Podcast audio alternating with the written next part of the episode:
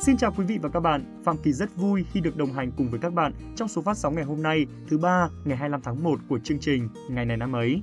Các bạn đừng quên bấm theo dõi kênh để không bỏ qua bất cứ số phát sóng nào các bạn nhé. Lời đầu tiên, Phạm Kỳ xin được chúc tất cả quý vị và các bạn có một ngày làm việc mới, tràn đầy vui vẻ và có thật nhiều năng lượng. Ngoài ra, cũng xin được dành những lời chúc mừng sinh nhật ngọt ngào nhất tới các bạn thính giả có ngày sinh trong hôm nay. Chúc các bạn sẽ có một ngày sinh nhật thật đáng nhớ bên cạnh những người thân yêu và bạn bè của mình. Bất luận tuổi mới của chúng ta có ra sao, thì dù sao nó vẫn là điều mới mẻ, nên tuổi mới phải tràn đầy hy vọng hơn tuổi cũ đã qua các bạn nhé. Mong rằng không chỉ hiện tại mà cả những năm sau này nữa, các bạn sẽ luôn mạnh khỏe, tự do tự tại, luôn có được một hoài bão để theo đuổi, luôn có một nơi ấm êm để trở về. Đừng ngại phân đấu, cuối cùng sẽ có một ngày ước mơ của bạn không hẹn mà gặp thôi. Chúc các bạn tuổi mới thật nhiều niềm vui.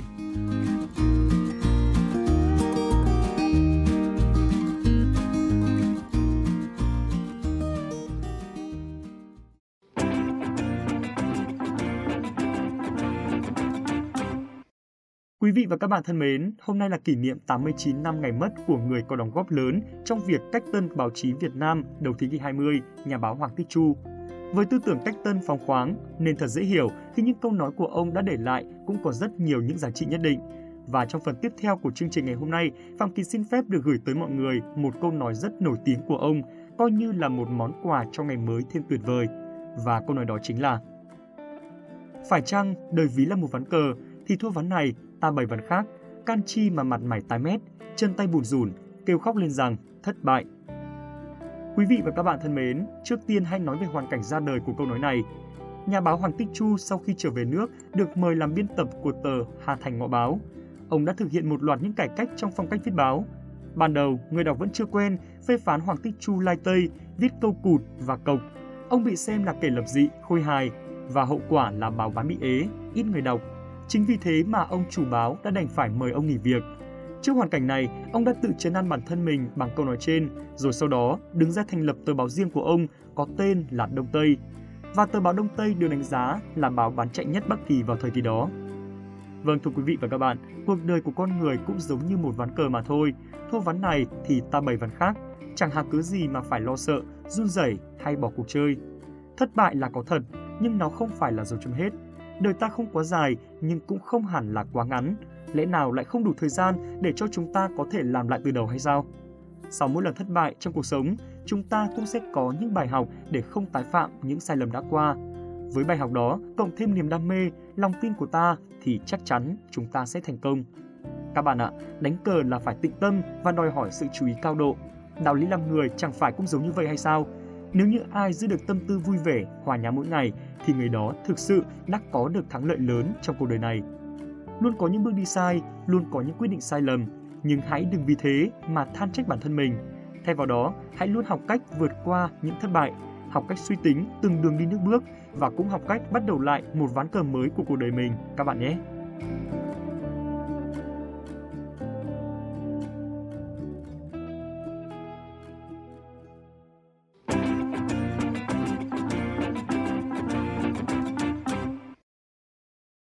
Và các bạn đang tiếp tục với ngày này năm ấy, ngày 25 tháng 1.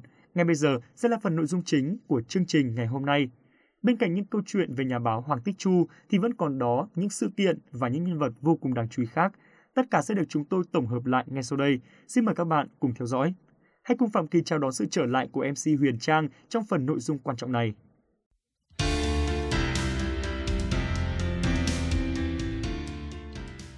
Huyền Trang xin kính chào quý vị và các bạn. Hãy cùng tiếp tục theo dõi chương trình và đồng hành cùng Huyền Trang và Phạm Kỳ khám phá những câu chuyện xưa nhưng không cũ của ngày hôm nay nhé.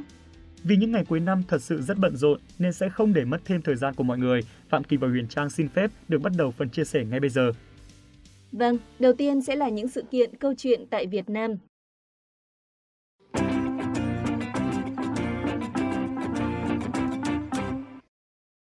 Quý vị và các bạn thân mến, danh tướng, vị cử nhân nhỏ tuổi nhất nhà Nguyễn, ông Ích Khiêm, sinh ngày 25 tháng 1 năm 1829, năm nay là kỷ niệm 193 năm ngày sinh của ông. Ông quê tại làng Phong Lệ, Tổng Thanh Quýt, Phủ Điện Bàn, tỉnh Quảng Nam, nay là khu vực Phong Lệ Bắc, phường Hòa Thọ Đông, quận Cẩm Lệ, thành phố Đà Nẵng. Thuở nhỏ, ông vừa chăn trâu, vừa cắt cỏ, vừa theo học với người chú là ông Văn Trị, Ông thông minh, chăm học nhưng cũng rất nghịch ngợm. Khi lớn lên, ngoài tài gồm văn võ, ông còn nổi tiếng là người chính trực, là một vị tướng khẳng khái, mưu lược và biết thương yêu quân sĩ. Khoa thi năm 1847, dưới thời vua Thiệu Trị, ông Ích Khiêm đỗ cử nhân khi mới chỉ 15 tuổi. Tuy nhiên do còn nhỏ tuổi nên mãi tới năm 1852, ông Ích Khiêm mới được triều đình nhà Nguyễn bổ nhiệm làm chi huyện Kim Thành, tỉnh Hải Dương. Hoạt động ở chốn quan trường được 2 năm thì ông bị triều đình cách chức vì đã đánh một tên tránh tổng thường xuyên ức hiếp dân chúng. Tháng 9 năm 1858, thực dân Pháp nổ súng tấn công Đà Nẵng, chính thức mở đầu cuộc xâm lăng nước ta. Biết được tài năng quân sự của ông Ích Khiêm, triều đình triệu ông về kinh đô Huế, phong chức và cử vào Đà Nẵng cùng với Nguyễn Tri Phương chỉ huy nghĩa binh đánh Pháp. Năm 1865, triều đình cử ông làm tiểu phủ sứ để dẹp bọn phỉ đang nổi loạn quấy nhiễu nhân dân ở các tỉnh phía Bắc. Ông đã lập nhiều chiến công xuất sắc trong việc đánh tan quân tạ Văn Phụng ở Quảng Yên, Hải Ninh năm 1865, bắn chết tướng Ngô Côn ở Bắc Ninh năm 1870, bắt sống thủ lĩnh giặc cờ vàng và Hoàng Sùng Anh ở Vĩnh Tường năm 1875, dẹp yên quân phỉ giáp Văn Trận ở Cổ Loa năm 1876, đánh tan quân Lý Dương Tài ở Hồ Ba Bể năm 1878. Vị Tổng đốc Bắc Ninh lúc bấy giờ là Tôn Thất Thuyết, thấy ông đánh thắng nhiều nơi nên đem lòng ghen ghét, tìm cách vu cáo ông. Ông bị bắt giải về Huế. Tại đây, ông lấy cớ bệnh xin nghỉ việc quân, vua tự đức chuẩn y. Biết rất rõ tài năng và công lao của ông Ích Khiêm nên năm 1882, vua tự đức mới suy nghĩ, không chỉ vì chút sai lầm mà vội bỏ qua một nhân tài, đã triệu tập ông Ích Khiêm trở về kinh chờ bổ nhiệm. Tháng 8 năm đó, ông được bổ nhiệm giữ chức biện lý bộ hộ, phong hàm hồng lô tự khanh. Sau khi vua tự đức qua đời, trong triều lúc đó vô cùng hoảng loạn, ông cũng là một nhân vật kiệt liệt trong đám quan lại ấy, vốn là người thẳng thắn, cương trực và ghét thói su nịnh. Năm 1883, ông Ích Khiêm đã phê phán những hành động lộng quyền của một số quan lại trụ cột trong triều nên bị buộc tội và đầy vào Bình Thuận. Tại đây, một phần vì phận uất, phần vì cuộc sống tù đầy khổ cực nên sức khỏe giảm sút, ông đã qua đời tại nhà ngục Bình Thuận vào tháng 7 năm 1884.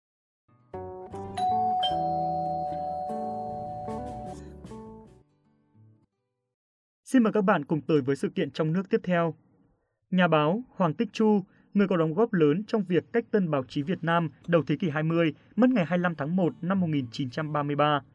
Hoàng Tích Chu sinh năm 1897 tại làng Phù Lưu, huyện Từ Sơn, tỉnh Bắc Ninh, trong một gia đình quan lại. Thân phụ là cụ Hoàng Tích Phụng, có thời gian làm tri phủ và tham gia Đông Kinh Nghĩa Thục. Thuở nhỏ, Hoàng Tích Chu học chữ Hán và đã từng lều trõng đi thi, nhưng không đỗ đạt gì. Sau đó ông chuyển sang học tiếng Pháp. Năm 1921, Hoàng Tích Chu được nhận vào làm việc ở tòa soạn báo Nam Phong, một tạp chí thành lập năm 1917 và có uy tín lớn lúc bấy giờ. Ngày 15 tháng 7 năm 1921, báo Khai Hóa ra đời. Hoàng Tích Chu được Bạch Thái Bưởi mời về làm chủ bút. Dưới bút danh Kế Thương, những bài viết của ông đăng trên tờ báo này đã gây chú ý cho báo giới và người đọc. Trong đó, ông đã chỉ trích gây gắt những hủ tục lạc hậu và châm biếm sâu cay những kẻ ôm chân thực dân Pháp. Năm 1922, vì một lý do riêng xảy ra trong tòa soạn, Hoàng Tích Chu từ biệt báo khai hóa và nung nấu ý định sang Pháp để học nghề báo. Năm 1923, ông vào Nam Kỳ xin chân phụ bếp trên con tàu biển qua Hồng Kông, Thượng Hải rồi sang Pháp. Tại Pháp, ông gặp người bạn tên là Đỗ Văn. Năm 1927, Hoàng Tích Chu cùng Đỗ Văn về nước. Ngày 1 tháng 6 năm 1927, Hà Thành Ngọ Báo của Bùi Xuân Học ra đời. Hoàng Tích Chu được mời làm biên tập và Đỗ Văn lo việc in ấn, phát hành. Hoàng Tích Chu đã thực hiện cách tân tờ báo toàn diện cả về nội dung lẫn hình thức. Ông sử dụng lối văn mới, dễ hiểu, giàu lượng thông tin, đã mang lại một luồng gió mới đầy sinh khí, làm cho văn phong báo chí lúc đó thật sự giàu sức sống. Khác với những bài xã luận của các báo thường dài dòng, Hoàng Tích Chu viết sát luận ngắn gọn, sắc sảo, hàm xúc như khẩu hiệu. Ban đầu, độc giả phê phán Hoàng Tích Chu lập dị, văn lai tây, câu cụt, thô. Báo có ít người đọc, số lượng phát hành giảm sút thê thảm, ông chủ báo đành phải mời hai nhà cách tân nghỉ việc. Năm 1929, Hoàng Tích Chu cùng với Phùng Tất Đắc, Phùng Bảo Thạch, Tạ Đình Bình cho xuất bản tờ Đông Tây nổi tiếng một thời. Báo Đông Tây đã được độc giả và báo giới đón nhận nhiệt thành và trở thành tờ báo bán chạy nhất Bắc Kỳ lúc đó. Trong lúc Hoàng Tích Chu đang thực hiện hoài bão cách tân báo chí, thì tờ Đông Tây bị thu hồi giấy phép xuất bản. Cũng vào lúc này, tờ Thời báo được tục bản và mời Hoàng Tích Chu về làm chủ bút. Thời báo tiếp tục giành được uy tín trong độc giả cả nước thì bị chính quyền thực dân Pháp thu hồi giấy phép khi số 20 vừa ra mắt độc giả. Sau khi thời báo bị đóng cửa năm 1933 vào đúng đêm 30 Tết Quý Dậu, Hoàng Tích Chu qua đời sau một thời gian bị bệnh, hưởng dương 36 tuổi. Hoàng Tích Chu là một trong những người đầu tiên viết về văn mới và cách tân báo chí cho hòa nhập với yêu cầu của cuộc sống mới lúc bấy giờ. Nhưng đóng góp của ông không thể phai mờ trong lịch sử phát triển báo chí Việt Nam trong những năm 20 của thế kỷ 20.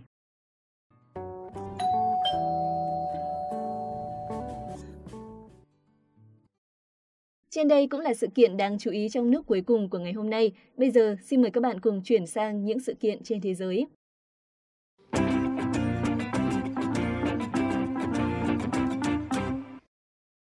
Một trong những tiền vệ xuất sắc nhất lịch sử bóng đá thế giới, Xavi Hernandez sinh ngày 25 tháng 1 năm 1980 ở Terrassa, Barcelona, Catalan, Tây Ban Nha.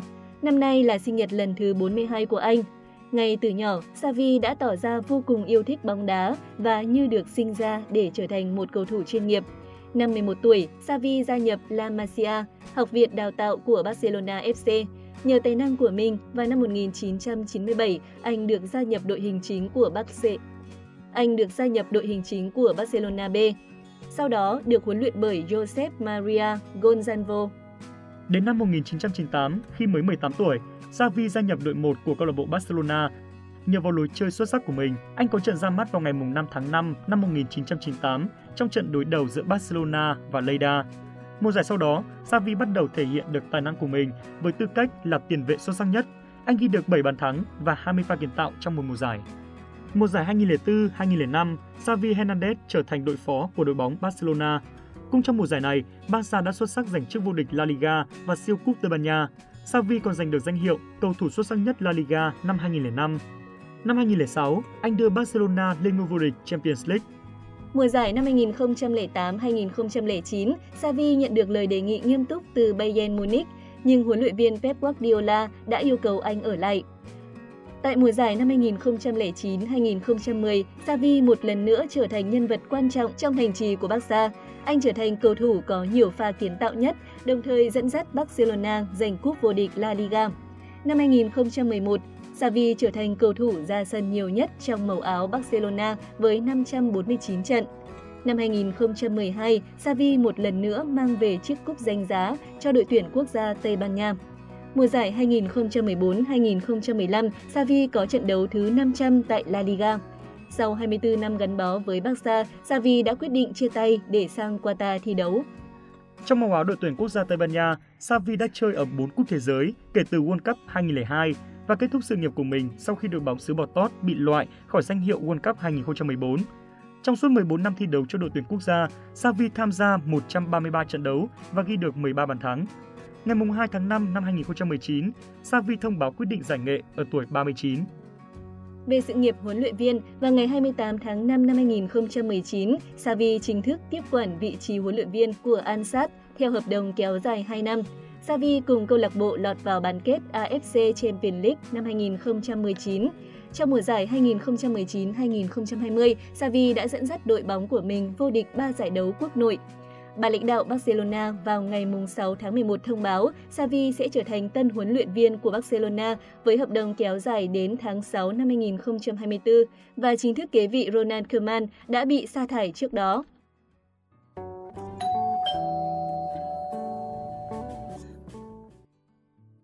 Bên cạnh tiền vệ thiên tài Xavi thì hôm nay cũng là ngày sinh của một cầu thủ vô cùng tài năng khác là Robinho. Nhưng đáng tiếc, tài năng này lại không thể làm chủ vận mệnh của mình như Xavi. Robinho có tên thật là Robson de Souza, sinh ngày 25 tháng 1 năm 1984, là một cầu thủ bóng đá người Brazil. Robinho bắt đầu sự nghiệp bóng đá từ khi rất trẻ tại Santos. Khi lên 6 tuổi, anh gia nhập Beirama, một câu lạc bộ nhỏ và là trường đào tạo bóng đá trong khu vực. Đội bóng của anh đoạt chức vô địch ngay trong năm đầu tiên anh đến. Sau đó, anh gia nhập đội trẻ Santos FC. Năm 2005, ở tuổi 21, Robinho rời Santos để tới Real Madrid với giá 24 triệu euro. Gắn bó với Real trong 3 năm, Robinho ghi 35 bàn sau 137 trận cho Los Blancos và giành hai chức vô địch La Liga. Đây không phải là con số tồi nhưng cũng chưa đạt được đúng như kỳ vọng. Khung cảnh Robinho bước vào sân tập với mùi rượu nồng nặc diễn ra như cơm bữa tại Real khi ấy. Năm 2007, Robinho về đích thứ 9 trong cuộc đua quả bóng vàng châu Âu. Đó cũng là thành tích tốt nhất của tiểu Pele trước khi anh vướng vào những rắc rối liên hồi. Ngày 1 tháng 9 năm 2008, Robinho gia nhập Manchester City với mức giá 32,5 triệu bảng. Tại Man City, Robinho lại khởi đầu đầy hứa hẹn khi ghi bàn ngay trong vòng đấu đầu tiên gặp Chelsea. Nhưng sau đó, phong độ của anh sa sút. Từ cuối năm 2008 đến giữa tháng 4 năm 2009, anh không có bàn thắng hay bất kỳ một kiến tạo nào cho mình. Bên cạnh đó là mâu thuẫn với người đồng đội Ray Bellamy. Mùa hè năm 2010, Robinho rời Man City để gia nhập AC Milan. Bên cạnh Zlatan Ibrahimovic, Alessandro Nesta, Thiago Silva, Andre Pirlo, Robinho cùng Milan vô địch Serie A ngay mùa năm đó. Dẫu vậy, những ngày tươi đẹp của Robinho ở Milan cũng không kéo dài lâu. Sau khi Ibra và Thiago Silva rời Milan vào mùa hè năm 2012, Robinho cũng đánh mất động lực chiến thắng, rồi anh lại xa vào tiệc tùng. Tại Milan, trong một hộp đêm, Robinho lại dính vào nghi án hiếp dâm tập thể một người phụ nữ Albania vào năm 2013. Sau đó, Robinho đã phải giạt qua Trung Quốc rồi trở lại Brazil để tiếp nối một sự nghiệp giang dở và thăng trầm. Tháng 11 năm 2017, Robinho bị tòa án Milan kết án 9 năm tù. Tuy nhiên, cựu sao Real không phải ngồi tù trong thời gian kháng cáo. Đến ngày 11 tháng 12 năm 2020, Tòa phúc thẩm tại Milan vừa bác đơn kháng cáo của Robinho và giữ nguyên án phạt 9 năm tù giam. Mới đây, Tòa Giám đốc thẩm tối cao, cấp cao nhất trong hệ thống tư pháp Italia đã bác đơn kháng cáo và giữ nguyên mức án 9 năm tù như ở phiên sơ thẩm năm 2017 và phiên phúc thẩm năm 2020 dành cho Robinho vì tham gia một vụ hiếp dâm tập thể tại Italia hồi năm 2013. Cựu tiền đạo người Brazil sẽ không còn cơ hội kháng án sau phán quyết này.